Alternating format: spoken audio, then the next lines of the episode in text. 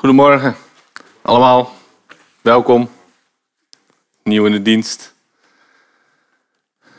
Zijn we weer met elkaar, zondag in april, bijna mei. Ik wil met jullie lezen Matthäus 16, ehm, vanaf vers 1 tot vers 16. Ja, sorry, maar ik had verkeerd gezet. Geen 17. Nou, dan doen we vers 17 er gewoon bij. Kijken wat daarin staat. De fariseeën en de sadduceeën kwamen hem op de proef stellen met de vraag hun een teken uit de hemel te tonen. Hij gaf hun daarop dit antwoord. Wanneer de avond valt, zegt u, morgen mooi weer, want de hemel kleurt rood. En s ochtends, storm op til, want het, rood is, het, want het rood aan de hemel is dreigend. De aanblik van de hemel weet u wel te duiden, en de tekenen van de tijd niet. Dit is een verdorven en trouweloze generatie. Ze, ze verlangt een teken, maar zal geen ander teken krijgen dan dat van Jona. Zo liet hij hen staan en vertrok. De leerlingen voerden, voeren naar de overkant, maar waren vergeten brood mee te nemen. Dus toen Jezus tegen hen zei: Wees terdege op je hoede voor de zuurdesem van de Fariseeën en de Sadduceeën, begonnen ze er met elkaar over te praten dat ze geen brood hadden meegenomen. Jezus merkte het en zei: Kleingelovigen, waarom bespreken jullie met elkaar dat je geen brood bij hebt? Begrijpen jullie het dan nog niet? En herinneren jullie je ook de vijf broden voor de vijfduizend niet? En hoeveel mannen jullie weer ophaalden? En ook niet de zeven broden voor de vierduizend? En hoeveel mannen jullie toen weer ophaalden? Hoe is het mogelijk dat jullie niet begrijpen dat ik het niet over het brood had? Wees op je hoede voor de zuurdesem van de fariseeën en de Sadduceeën. Toen begrepen ze dat hij niet doelde dat ze op hun hoede moest. Toen begrepen ze dat hij niet bedoelde dat ze op hun hoede moesten zijn voor de zuurdesem in het brood, maar voor het onderricht van de Fariseeën en de Sadduceeën. Toen Jezus in het gebied van Caesarea Philippi kwam, vroeg hij zijn leerlingen: Wie zeggen de mensen dat de mensenzoon is? Ze antwoordden: Sommigen zeggen Johannes de Doper, anderen Elia, meer anderen Jeremia of een van de andere profeten. Toen vroeg hij hun: en wie ben ik volgens jullie? U bent de Messias, de zoon van de levende God, antwoordde Simon Petrus. Daarop zei Jezus tegen hem: Gelukkig ben je, Simon Barjona, want dit is je niet door mensen van vlees en bloed geopenbaard, maar door mijn Vader in de hemel. Matthäus 16. Ehm, als titel boven de preek van vandaag heb ik ehm, staan: Zie Jezus. denk, gewoon zie Jezus. Als onderwijsteam uh, vonden we dat er een, eh, een, thema was. Zie Jezus dit jaar. En uh, ik had er nog niet over gesproken. Dus ik denk, nou, dat moet dan eigenlijk ook maar eens gebeuren. Het is bijna het einde van het seizoen. Ehm, we hebben natuurlijk best wel wat preken gehad. Ik weet niet of je ze nog kunt herinneren. Ik vergeet mijn eigen preek al, dus laat staan die van een andere. Dat onthoud ik eigenlijk ook niet echt. Ehm, dus ik heb ze even opgezocht. Weten jullie nog eentje? Jezus? Zie Jezus, thema? Waar heb je over gesproken, Tom? De goeroe? Nog andere mensen? Welke preek hebben we gehad? De hoeksteen? De boelzaai, heel goed. Peter, hè? Goed, uh, goed. Uh, mensen weten hem nog, jongen. Het levende woord. Jezus als geloofskampioen. Jezus de Heer. Voor mij hadden we er nog een, maar die kon ik niet meer vinden, de titel. Dus dat waren de meeste wel. Jezus de hoeksteen, Jezus het levende woord, Jezus de goeroe, Jezus de bullseye, het center. Um, dus in mijn voorbereiding realiseerde ik me opeens, iedereen heeft wel een beeld van Jezus. Moslims, christenen, uh, kinderen, grote mensen. En eigenlijk komt mijn vraag vandaag gewoon heel simpel. Welke Jezus zie jij? Als bijna afsluiting van dit jaarthema. We hebben nog maar anderhalve maand te gaan. Uh, welke Jezus zie je? Jezus vroeg hè, in Matthäus 16: Wie zeggen de mensen dat ik ben? De zoon is mens. Hij geeft het antwoord al, een soort grappig. Hoeveel is 1 plus 1 is 2? Uh, als je dat aan je vraagt, het antwoord is 2 en je moet daarna het antwoord geven, dat is best wel een makkelijke vraag. Uh, dat was hier ook zo. Wie zeggen de mensen dat ik de mensenzoon ben? Eigenlijk een inkoppertje. En hij kopt hem dan ook nog in, Petrus, en krijgt dan ook nog een compliment daarvoor. Maar wie zeggen jullie dat Jezus is? Ik ging eventjes uitzoeken. Ik vond ik, laat me zeggen, hou van theologie. Ik noem mezelf geen theoloog. Uh, daar heb ik veel te weinig kennis voor. Maar ik ging eens uitzoeken wat fariseeën nou waren. Ik heb altijd een heel heftig beeld van fariseeën. Hier komen ze samen met de Sadduceeën. Uh, dat waren ook helemaal geen vrienden van elkaar, maar die hadden samen hetzelfde doel. Hè? Jezus uh, ten onder brengen. Hebben jullie een beeld bij fariseeën? Iemand? Wat doen ze? Fariseeren. Dank je. Wet leren. Iemand de maat meten, de baas spelen. Ze geloven in opstanding. Ze geloofden dus in engelen en geesten. Ze geloofden, uh, hun, levensmotto was, leef heilig, want ik ben heilig. Ze leefden in open gemeenschap, hè, dus het was eigenlijk echt een gemeenschap. Ze noemden zichzelf de verbondenen, de broeders. Ze vestigden hun hoop op de komst van de Messias. Hij zou hun bevrijden van het aardse lijden. Ze hadden een heilige natie voor ogen waarin uh, ze als priester voor God zouden leven. Ze geloofden in de voorziening van God en de verantwoordelijkheid van de mens. Ze geloofden in het praktisch werken voor God. He, zomaar wat dingen. Ik schrok er eigenlijk wel van toen ik het las. Ik dacht, wauw, dat is eigenlijk wat ik ook geloof. Uh, ik geloof in engelen en geest. Ik geloof dat we heilig moeten leven. Ik geloof in de voorziening van God.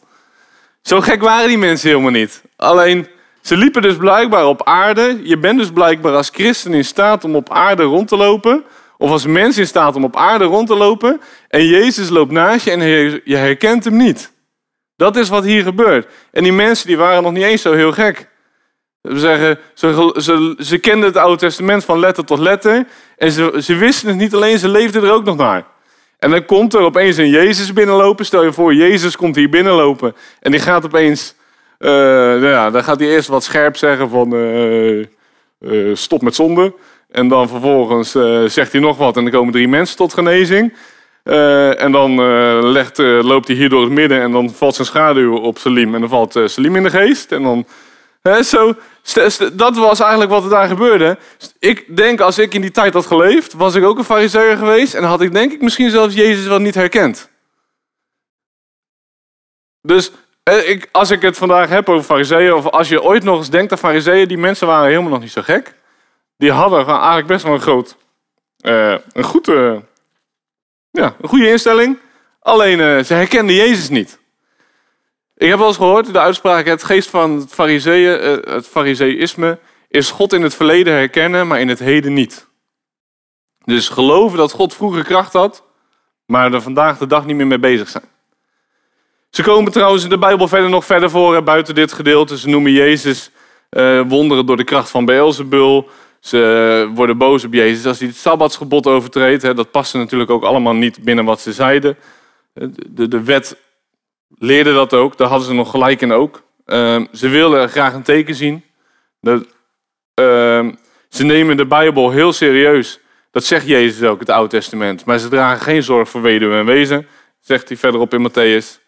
Jezus verwijt ze dat ze uiteindelijk uh, alleen maar bezig waren met uiterlijk gedrag. Dus eh, ze, wilden zich, ze deden zich zo goed voor. Maar dat was natuurlijk uiteindelijk niet de kern, uh, volgens Jezus. Uiteindelijk, Jezus had ook met ze, hè, dus we krijgen ze vaak wel in tegenstelling tegenover Jezus zien. Maar soms zaten ze ook gewoon aan tafel bij Jezus. En uiteindelijk hebben ze Jezus gewaarschuwd voor een poging van moord. Herodes wilde Jezus vermoorden. En de fariseeën die hebben hem gewaarschuwd van... hé, hey, je, gaat vermoord worden, je gaat vermoord worden door Herodes. Dus ze hadden ook allerlei verschillende relaties met, uh, uiteindelijk met Jezus. Uiteindelijk waarschuwt dus Jezus in Matthäus 16 voor het zuurdesem van de fariseeën. Nou, jullie weten wel, zuurdesem, een stukje oud brood, wat, van, uh, wat gebakken is, wat dan gegist is, wat dan een hele heftige smaak heeft. Je stopt het kleine stukje brood, stopten ze dan in een nieuw brood en die smaak verspreidde zich door het hele brood heen. Dus een heel klein stukje, iets ja, giftigs verspreidde zich door het hele brood en beïnvloedde het brood, hè, zuurdesem.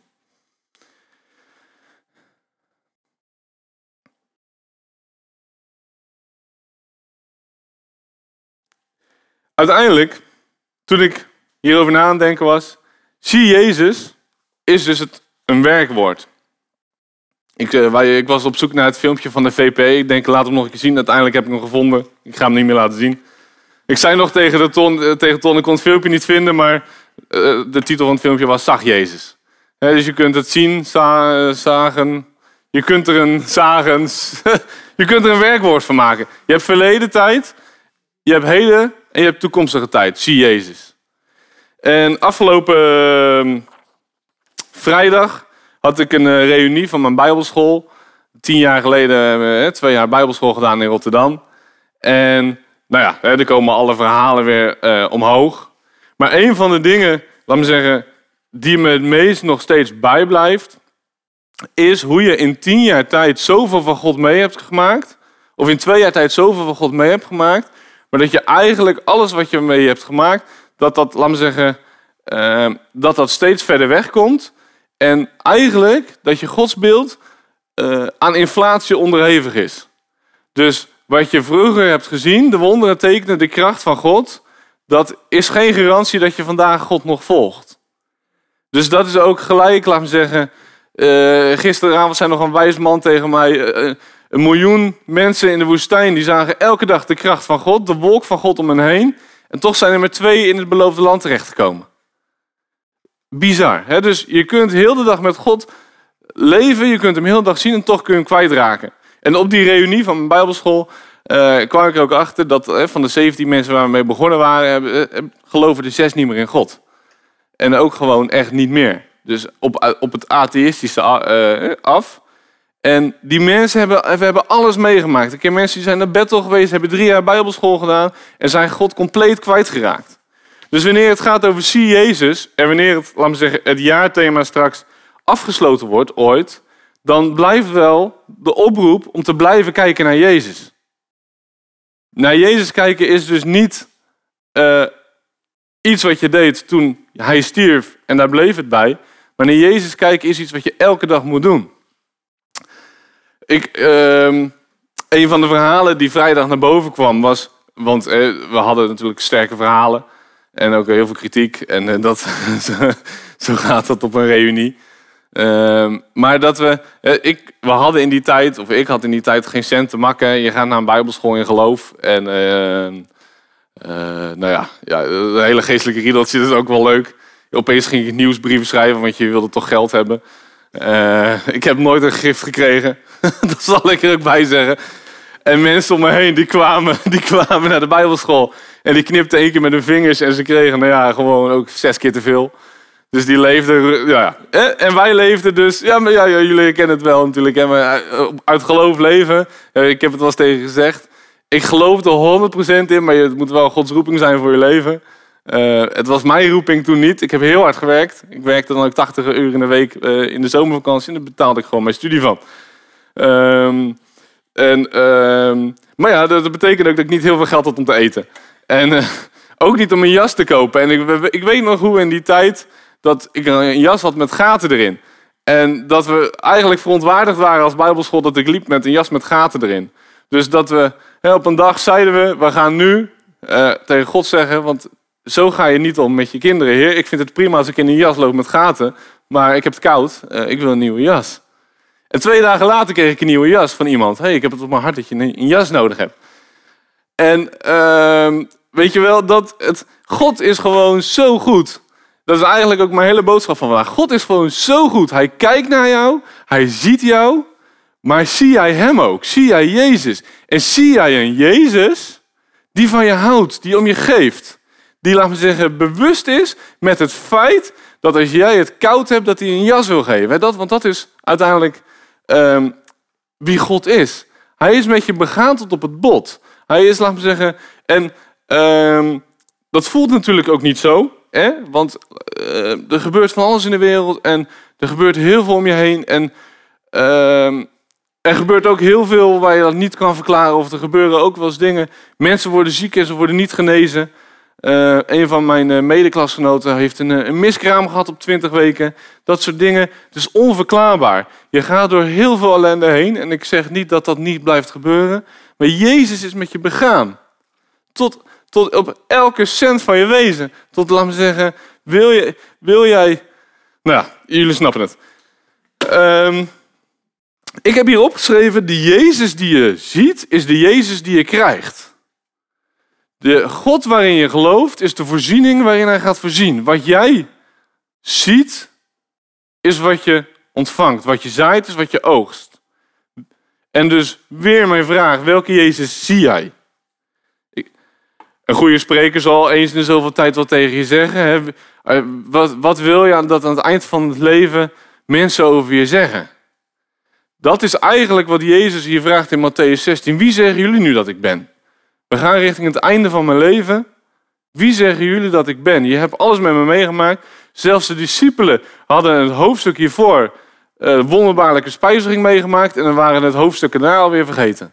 Dat staat misschien niet chronologisch, maar uh, ze, ze, maken zich helemaal zorgen dat ze geen brood hebben. Terwijl ze een dag daarvoor 4000 man op zeven broden hadden gevoed. Wie zeggen jullie dat Jezus is? Maar ook, wie wil je zijn? Want de persoon waarvan jij wilt dat over het einde van je leven over je gesproken wordt. Ik wil een goede vader zijn uh, geweest. Ik wil uh, uh, bekend staan als iemand die zachtmoedig was. Dat bepaalt welke keuzes je vandaag moet maken. Toch? Je kan niet zeggen, ik wacht tot over 30 jaar en dan ga ik, misschien is het einde van je leven dan al geweest. en dan word ik nog dat. De persoon die je later wilt zijn, is de keuzes die je nu moet maken. Als je, ik heb opgeschreven, als je iets wilt worden wat je niet bent, zul je iets moeten doen wat je niet eerder hebt gedaan. Als je iets wilt worden wat je niet bent, zul je iets moeten doen wat je niet eerder hebt gedaan. Als jij een God wilt die gaat voorzien, of die naar je omkijkt, zul je moeten gaan geloven in een God die je ziet. Als jij wilt gaan geloven in een God die je kan genezen, of die je rust geeft, dan zal je moeten kijken naar een God die rust geeft. Ben ik te volgen? Ik ga snel en ik, nou ja, ik moet altijd rustig aan doen. En ik moet ook bij mijn thema blijven. Ik heb opgeschreven pauze. Altijd even naar een kwartiertje. Dan moet ik even vragen, hoe gaat het met jullie? Zijn jullie nog wakker? Ja, ik zou dus, kijk, ik zou dus wel eens in een kerk willen spreken waar mensen gewoon amen roepen. Dat lijkt me echt waanzinnig. Dat je gewoon denkt, ze zijn het met me eens. Weet je wel, want je zit hier en ik zie allemaal van die ogen en vertel dat zit ik helemaal naast. Of uh, ik ga gewoon door, maar nou ja, maar even een pauze. Hè. Dus ik um, heb helemaal niks met Frankrijk. Dat zeg ik er maar gelijk even bij. Maar het schijnt dus zo te zijn dat als je in Frankrijk uh, uh, minister bent, dan word je daarna heel makkelijk directeur, een directeur van een groot bedrijf. Of een, als, je directeur, als je een directeur van een groot bedrijf bent, dan word je makkelijk minister. Dat is hier in Nederland, nou, in zekere mate ook um, wel het geval. En um, nou is het zo dat ze in Frankrijk hebben ze scholen, eigenlijk de topscholen van Frankrijk, die noemen ze de Grand Écoles. Nou, dat, oh, ik heb geen Frans accent, dus iets wat daarop lijkt. En als je naar die school bent geweest, dan weet je zeker dat je of uh, directeur van zo'n bedrijf kunt worden, of uh, minister. Dat is de plek waar je moet zijn als je dat wil behalen. En dus sprak ik laatst een professor, die gaf een les bij ons op de universiteit. En die mocht op zo'n school lesgeven, vak sociologie. En een uh, hele sociale, bekwame professor. Waanzinnig om naar te luisteren. En die man, die, nou ja, die, die denkt, dit is de top van Frankrijk. Dus natuurlijk helemaal het beste schema voorbereid en heel het beste schema gemaakt. Hij denkt, ik krijg de beste studenten te zien die er zijn in Frankrijk. Dus hij naar die school. En uh, het zit natuurlijk zo op die school. Er komen er, iedereen meldt zich aan, maar er komen maar een heel select groepje binnen. En uiteindelijk, die man gaat daar lesgeven. Hij heeft een groep van uh, eh, 50 studenten, volgens mij zei hij, uh, voor zich. En hij gaat lesgeven en hij denkt, nu jongens, jullie gaan, nu gaan we het krijgen. Dus hij vol enthousiasme erin. Uh, hij had een heel plan uitgewerkt voor na acht weken. Dus we moesten veel doen, hard werken. En dat ging zo door twee weken. En aan het eind van de twee weken kwam die klas naar hem toe. Uh, meneer, dit is wat te veel voor ons. En die man keek helemaal verbaasd van, wat bedoel je? Ja, we zijn nu binnen op deze school, dus we doen niet zoveel meer. Het feit dat we binnen zijn betekent dat we niet meer zoveel hoeven doen. U vraagt te veel van ons. Dus de topschool van Frankrijk, het was belangrijker om binnen te komen dan om bezig te zijn. Uh, nou, zomaar even verhaal tussendoor. Maar soms, soms voelt het in het koninkrijk van God ook zo. We zijn binnen en we kijken wel naar Jezus, maar als we binnen zijn, dan gaan we naar de kerk en dan lopen we rond. En dan uh, zijn we heel druk, zijn we bezig met ons werk of met. Uh, en uh, ik begrijp het allemaal, hè. Maar dan vergeten we eigenlijk dat we nog verder bezig moeten zijn. Perspe Dank je.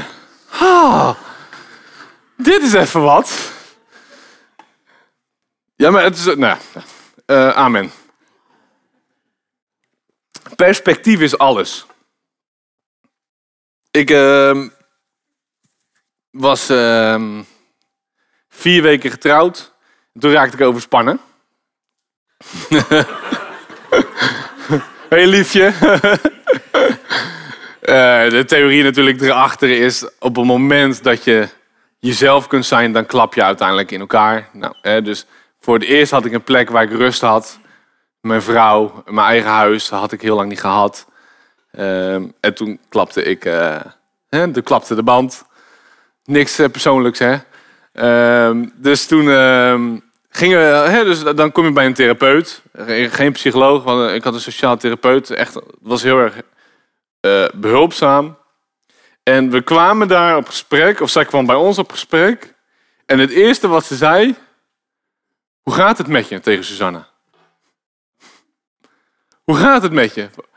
Zo van, dit moet super heftig voor je zijn. En ik zat daar, van, volgens mij ben ik het probleem.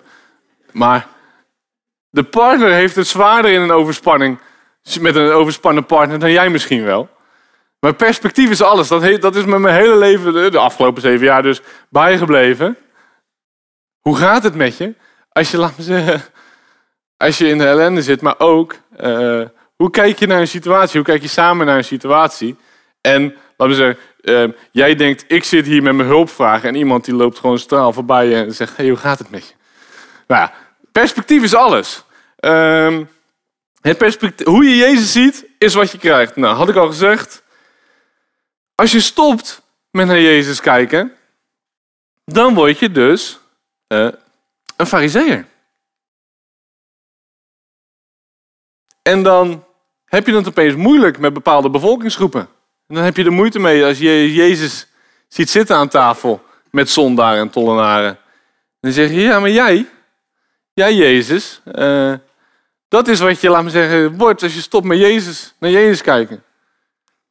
Dat ken ik heel erg bij mezelf. Ajaxide heb ik moeite mee. Uh, maar, amen hè. Ben, je van Ajax? Zonde. Maar eh, eh, er zijn bevolkingsgroepen, of dus, nou, misschien waar ik me echt wel niet verheven boven voel, maar waar je echt zoiets hebt van, ja, als ik die tegenkom in de kerk, dan moet ik toch slikken. En even laat ik de Ajax die los, want ik zie alle Ajax die met nekhaar overeind staan. Amen. dus laat het los, sorry. Um, als je stopt met naar Jezus kijken, dan ga je tekenen vragen aan God om te bevestigen dat hij er nog wel is. Dat is wat de fariseeën deden. Wilt u een teken geven? Als verzoek. Nou, ik wil het vandaag wel loslaten, maar eh, ik denk dat tekenen aan God vragen in principe niet bijbels is. Uh, dat God dat ook niet goed vindt. Of tenminste dat dat niet is wat God bedoeld heeft. Het enige waar God vraagt dat je hem in mag verzoeken en een teken mag vragen, staat in Malachi 3. En dat is financiën. Ik heb het ergens opgeschreven. Malachi 3, dat je, als jij God wilt verzoeken, dat je hem mag verzoeken op financiën, dat hij zal bewijzen dat hij getrouw is. Als jij... Hm? Onder andere, maar dat staat daarvoor pas. Ehm, dus dan moeten we ook tiende geven. Dat is dan even een oproep aan de rest. Geef je tiende. Kunnen we als gemeente wel gebruiken. Uh, weet ik niet. uh, als je stopt met naar Jezus kijken, dan ga je God zoeken in de structuur. Dan verlang, sorry, dan verlang je naar het ritme en de structuur in de kerk. Dan word je net als ik gefrustreerd als een dienst tot kwart voor twaalf duurt. Uh, ja, ik ben ook een fariseer. Ik zei het al. Ik sta hier niet omdat het allemaal zo goed weet. Ik, het was echt een spiegel, deze preek. Uh, en uiteindelijk, ik las een van de commentaren. Wat is nou het zuurdeegsem van de fariseeën? In twee woorden, toxic cynisme. Als je stopt met naar Jezus kijken, word je cynisch. Ik ken echt heel veel cynische mensen om me heen. Je herkent ze aan wat ze zeggen. Als je stopt met naar Jezus kijken, dan, en die mensen zijn altijd teleurgesteld of in God, of in de kracht van God, of in de manier waarop je leeft in de kerk, of de manier waarop je had moeten leven. Proef het direct. Toxic cynisme. En dat is wat Matthäus 16 zegt. Heel klein beetje van dat cynisme beïnvloedt alles in je leven. Heel klein beetje van dat cynisme beïnvloedt alles in je leven. Ik ga uh, afronden.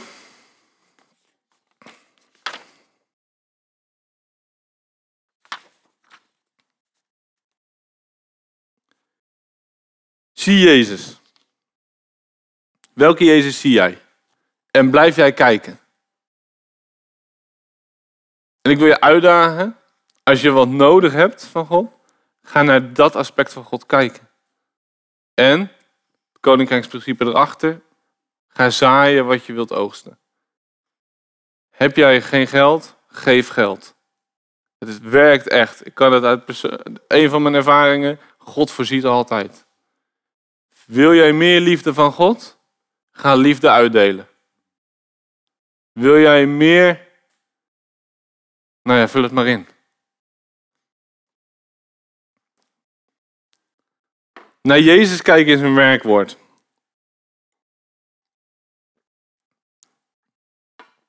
Mijn boodschap van morgen. Kijk naar Jezus, maar heb ook alsjeblieft door dat God en Jezus naar jou kijken. Zie Jezus en word door Hem gezien. Hij wil die gaten in je jas, wil die herstellen. En echt waar, waar je mee zit, wat er ook gebeurt, God wil voorzien. Hij ziet jou. God is liefde. Sinds ik hier in de gemeente zit, wij zitten hier drie jaar denk ik ondertussen in de gemeente, ik ervaar zoveel liefde van God voor jullie. Keer op keer, ik, meerdere keren in aanbidding dat ik sta te huilen omdat ik voel hoeveel God van deze gemeente houdt. Hoe die naar je omkijkt. Maar ik voel ook de verontwaardiging van God. Van waarom zie je me niet? Heb je niet door hoeveel ik van je hou? Heb je niet door dat ik gewoon alles voor je gegeven heb? Vorige week was het Pasen. En Tom vertelde het achteraf, of twee weken geleden ondertussen al. Eh, en ik had het ook helemaal in de preek helemaal niet door. Maar dat schilderij, wij tillen Jezus daar aan dat kruis. Zie Jezus. Word gezien door Hem. Maar alsjeblieft, heb door hoe ontzettend veel Hij van je houdt. Dat Hij met alles begaan is in je leven. En blijf heel ver vandaan bij dat toxic cynisme. Amen.